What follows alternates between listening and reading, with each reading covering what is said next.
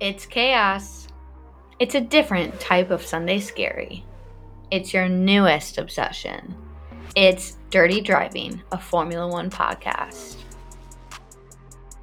Hello, everyone. Welcome back to your newest mini episode of Dirty Driving.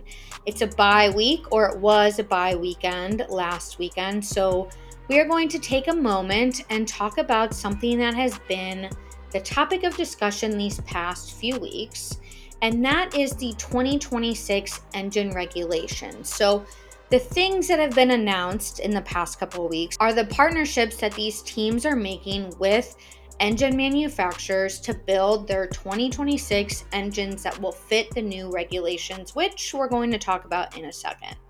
The partnerships that have already been announced are Red Bull pairing with Ford, Alfa Romeo or Sauber, the true team, will be partnering with Audi, and Aston Martin will be partnering with Honda.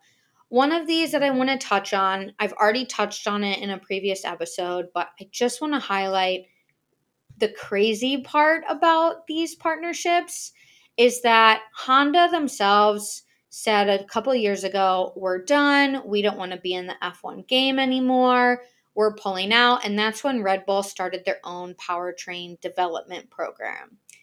However, Honda saw that the engines were doing well. They got a couple championships, and so they wanted to come back into the field, starting their seventh stint in Formula One. Honda actually approached Red Bull and asked if they could come back. But since Red Bull has already devoted a lot of their time, resources to their powertrains and also announced Ford, Red Bull was like, nope, none of that. Sorry, too late. Aston Martin, on the other hand, said, yep, come help us, come be our engine supplier.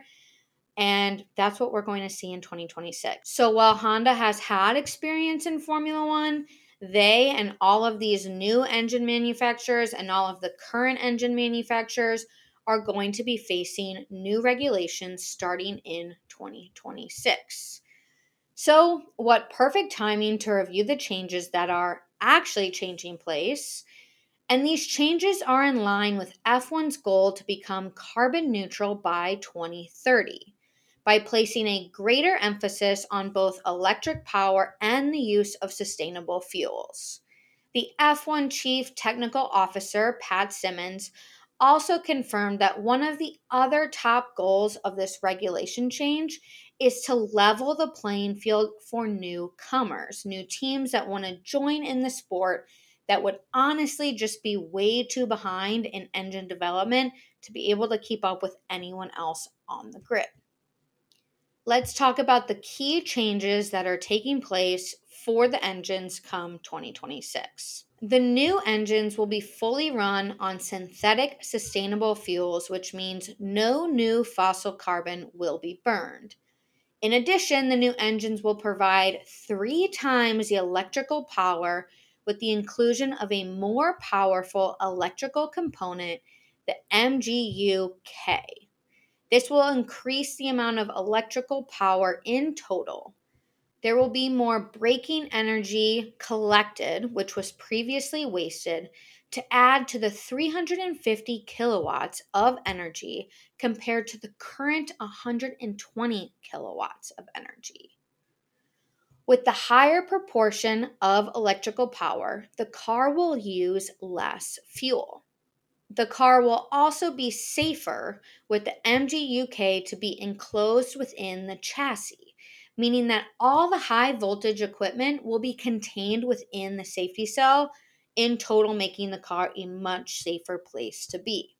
And finally, these changes should allow for lower costs with an engine cost cap, banning of expensive materials and systems like the MGUH, which we're completely getting rid of, plus the use of a lot more standardized components engineers will still be able to innovate and add to the engine, creating the differences that may make them the next champion.